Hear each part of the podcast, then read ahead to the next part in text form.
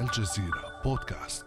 كل شيء ممكن في لبنان، لأنه كما تفضلتي أن الأطراف اللبنانية كأنها لا تخاف من الفراغ، بل نستطيع أن نقول أكثر من ذلك، هي لا تخاف حتى من الحرب الأهلية.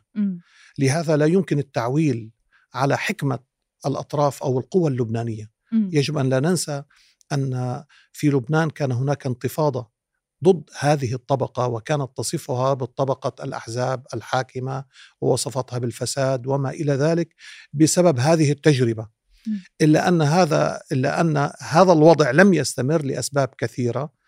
أحد هذه الأسباب أن هذه الأحزاب أيضا متمكنة شعبيا، علينا أن لا ننكر ذلك، وهي تستند إلى شارع، ولبنان بسبب الطبيعة الطائفية التي تحكمه يمكن إثارة الغرائز بسهولة، ويمكن لكل منهم أن يتعسكر حول جماعته.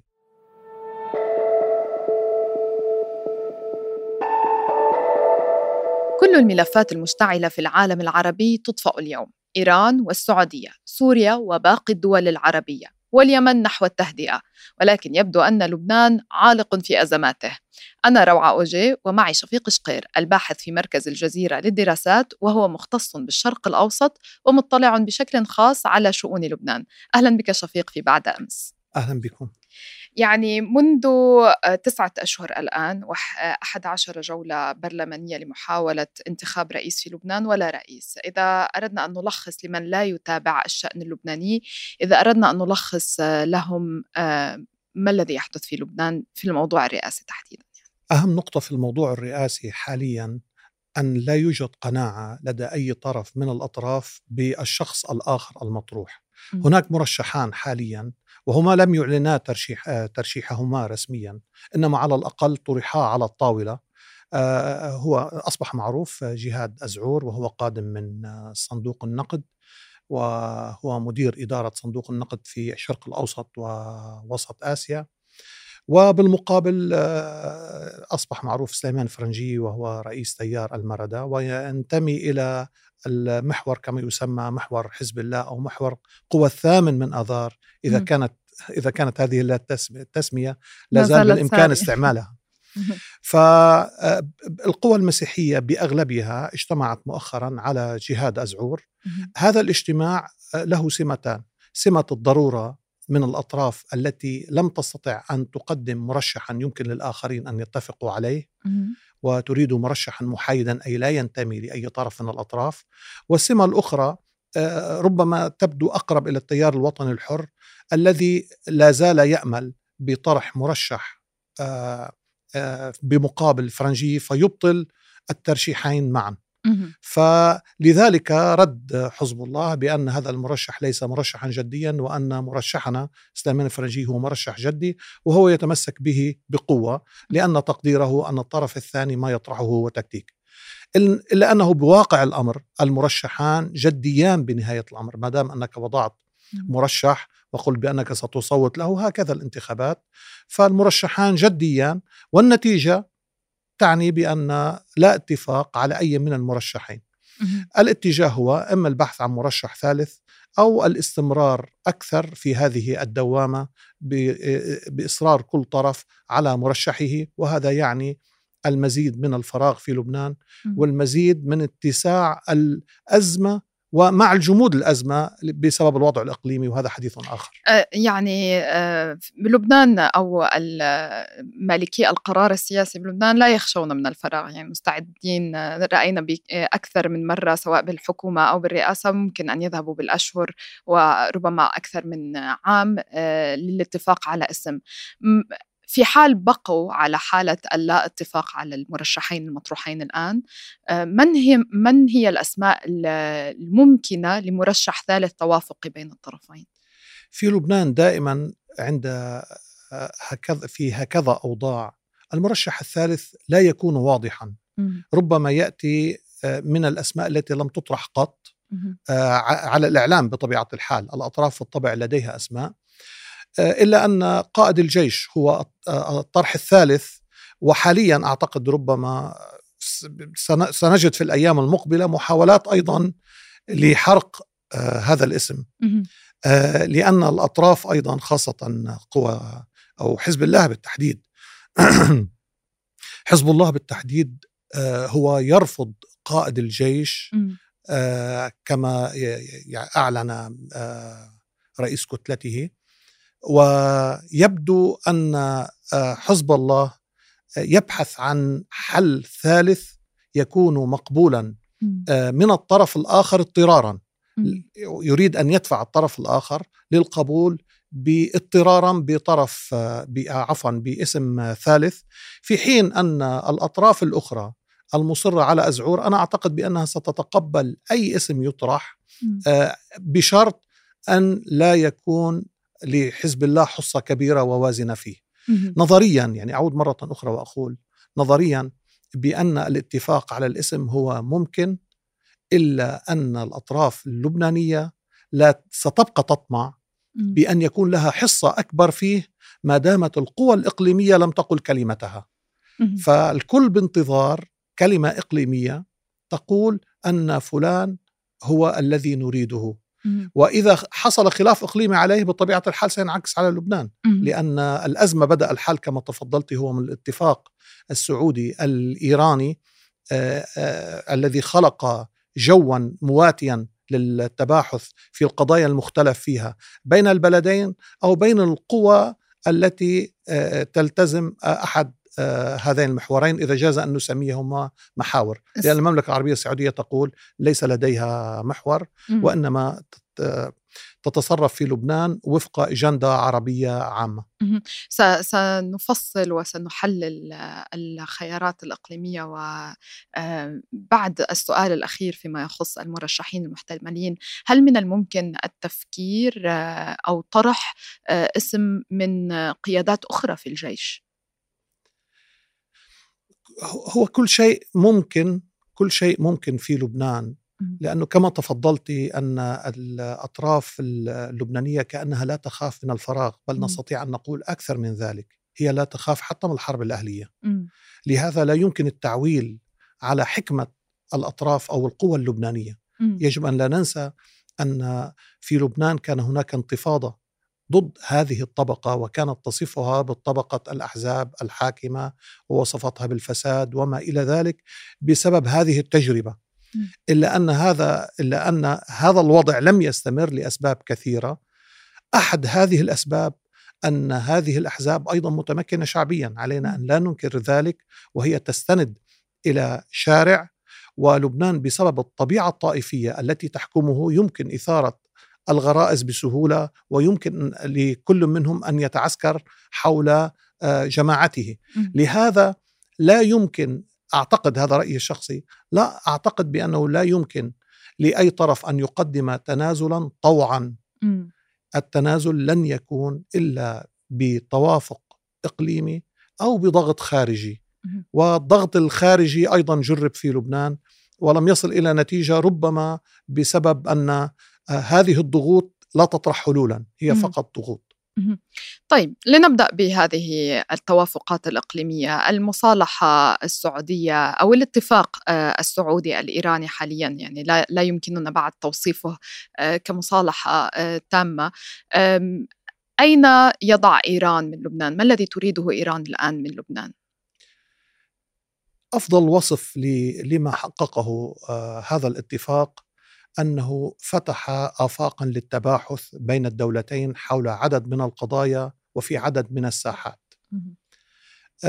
أنجز بطبيعة الحال أيضا للبلدين أهدافا سريعة وأصبحت معروفة، هو عدم التدخل في شؤون كل طرف بشأن بشؤون الداخلية للطرف الآخر. فتحقق الأمن للمملكة خاصة من جهة اليمن، وأيضا تحقق لإيران ما تعتقده أن تأجيج المظاهرات أو الاضطرابات التي كانت في داخل إيران كان يتم بتحريض خارجي أو من الإعلام الخارجي، فوجدت أن الاتفاق مع الخارج ومنها المملكة بطبيعة الحال ستخفف من هذه الاضطرابات. بغض النظر عن صحة أو عدم صحة هذه التوصيفات، هناك اتفاق الآن على الطاولة. الجزء الأهم هو أن أو بمعنى فكرة الاعتماد على أحد البلدين لتحريض طرف ضد الآخر على الأقل في هذه الفترة تراجعت إلى حد كبير، ويمكن أن نقول أن في لبنان هناك هدوء مع استمرار للأزمة.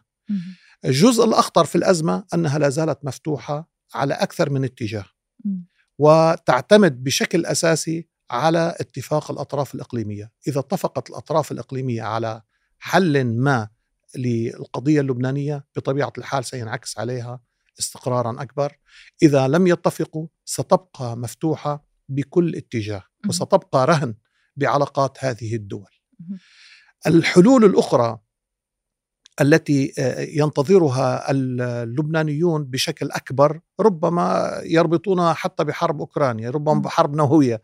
يعني هناك آفاق عندما تفتح أزمة إغلاقها ليس مثل فتحها مثل فتحها سنحتاج إلى جهود أكبر. وعلينا أن ننسى أيضا أن هناك أزمة اقتصادية، وأن أي معالجة للوضع اللبناني مكلفة. لذلك أي دولة تريد أن تدخل إلى لبنان وتدفع هذا الاستثمار الكبير في الأزمة اللبنانية عليها على الأقل أن تكون واثقة أن هذا الهدوء سيستمر مطولا طويلا، أن لا ندفع كما فعلنا في الطائف المليارات ثم بعد ذلك بعد أربع سنوات أو ثلاث سنوات أو أكثر بقليل نعود مرة أخرى مرة أخرى لنفس الدوامة. طيب السعودية ما الذي تريده؟ هل تريد أن تستثمر المال اللازم لتهدئة الوضع في لبنان أم لا لا يوجد، مستمرة في نهج الانكفاء الذي شهدناه منذ يعني تخليها عن الحريري؟ هناك سياسة جديدة في المملكة العربية السعودية كما تفضلت وتوصف بالانكفاء، وهذه السياسة تقوم على التعامل مع كل الأطراف اللبنانية بالمساواة، وأن على اللبنانيين هم أن يحلوا مشاكلهم. وظيفتي أنا كدولة عربية أن أدعم أي اتفاق يصل إليه الطرفان، ولكن كلنا نعرف أن للمملكة لديها محاذير وتفضيلات وأعلنتها أكثر من مرة. هي بطبيعة الحال لا تريد لحزب الله أن يستمر حاكما، بين قوسين يستمر حاكما، لأن السياسة السعودية تعتبر أن حزب الله يسيطر. حتى لو جرى اتفاق مع إيران تعتبر أن حزب الله يسيطر على لبنان ويهيمن على الدولة، وهذا التوصيف تلتقي معه الأطراف المعارضة لحزب الله. فهو لا يستطيع أن يضع استثمارات في لبنان، ولا يزال هذا التوصيف قائما. المسألة الأخرى أنهم يريدون رئيسا له لديه سياسة عربية، أن لا يكون ضد العرب، لا بل أن يكون منتميا للبيئة العربية، وأن يكون على علاقة جيدة مع كل الدول، وأن يعيد لبنان إلى سياسة وإلى دبلوماسية معهودة منه، خاصة أثناء اتفاق الطائف. وكلنا يجب أن نتذكر أن أحد أهم أسباب أهم سبب اتخذته دفع السعودية لاتخاذ موقف سلبي من لبنان هو الأزمة القنصلية في إيران، ووزير الخارجية أو وزارة الخارجية اللبنانية حينها أخذت موقفا ملتبسا وتناقض مع سياسة النأي بالنفس التي كان لبنان قال بأنه سيلتزمها. فحينها المملكة العربية السعودية اعتبرت أن لبنان أصبح تحت حكم حزب الله ويمارس الدبلوماسية بوحي من هذه السيطرة. يعني ولكن تبدو معايير السعودية اليوم أو طلبات السعودية من اسم المرشح موجودة نوعا ما في المرشحين سليمان فرنجي أو جهاد أزعور، يعني ينتميان عربيا ولكن في الوسط، لنقل أنهم في الوسط. هل يصح هذا هذه القراءة للمرشحين أم لا؟ أعتقد بأن العلاقة مع فرنجي تحتاج إلى وقت أطول للتوثق منها، لا سيما أن المملكة العربية السعودية حتى الآن في علاقتها مع سوريا سياسة الخطوة خطوة لم تصل إلى نتيجتها النهائية أو إلى ثمرة يمكن الركون إليها والبناء عليها. لازال هناك شكوك موجودة لدى المملكة في العلاقة مع عموم المشرق العربي، سواء يعني في لبنان أو سوريا وحتى في العراق. لازال هناك لديها شكوك، وربما يمكن المراهنة على الوقت لتتضح الصورة أكثر. واختيار رئيس للبنان لا يتحمل هذا الوقت الطويل، أو هكذا من المفترض أنه لا يتحمل. أما إذا لم يتفق اللبنانيون فهذا يعني علينا انتظار مطولا، إذا كانت الفكرة هي طرح سليمان فرنجي. ولا ندري أن سليمان فرنجي أيضا هل يستطيع أن يقدم ما تطلبه الأطراف الأخرى من طمأنة؟ هذا أيضا سؤال أكبر أعتقد. لذلك سياسة المملكة العربية السعودية مرة أخرى هي تؤثر الانتظار وتقول للبنانيين افعلوا ما ترون وأنا سأراقب، إذا وجدت ما فعلتموه مناسبا لي سأقدم، إذا لم يكن مناسبا سأحجم. هذه السياسة بطبيعة الحال كما وصفتها هي سياسة انكفاء واستعداد للتقدم عندما يتغير الوضع. لذلك أنا أعتقد أن الكرة جزء أو ربما الكرة أكثر أصبحت في الملعب حزب الله وملعب إيران لتوضيح الصورة أكبر. هل من الممكن أن نذهب لمرشح آخر؟ هناك حرص لا يمكن أن ننفي أن كل الأطراف اللبنانية حتى اللحظة تبدي حرصا للوصول إلى خاتمة وإلى انتخاب رئيس على الأقل، هكذا كما يعلنون. فعلينا أن ننتظر هذه الإعلانات، هل ممكن أن تتطور أكثر؟ وهذا أيضا سؤال أكبر. يعني الكفة بيد إيران أكثر أم حزب الله أكثر؟ هل الوضع متعطل في لبنان بفعل ذاتي أم بانتظار قرار إيراني؟ حزب الله لديه سياسة مستقلة، وأثبت في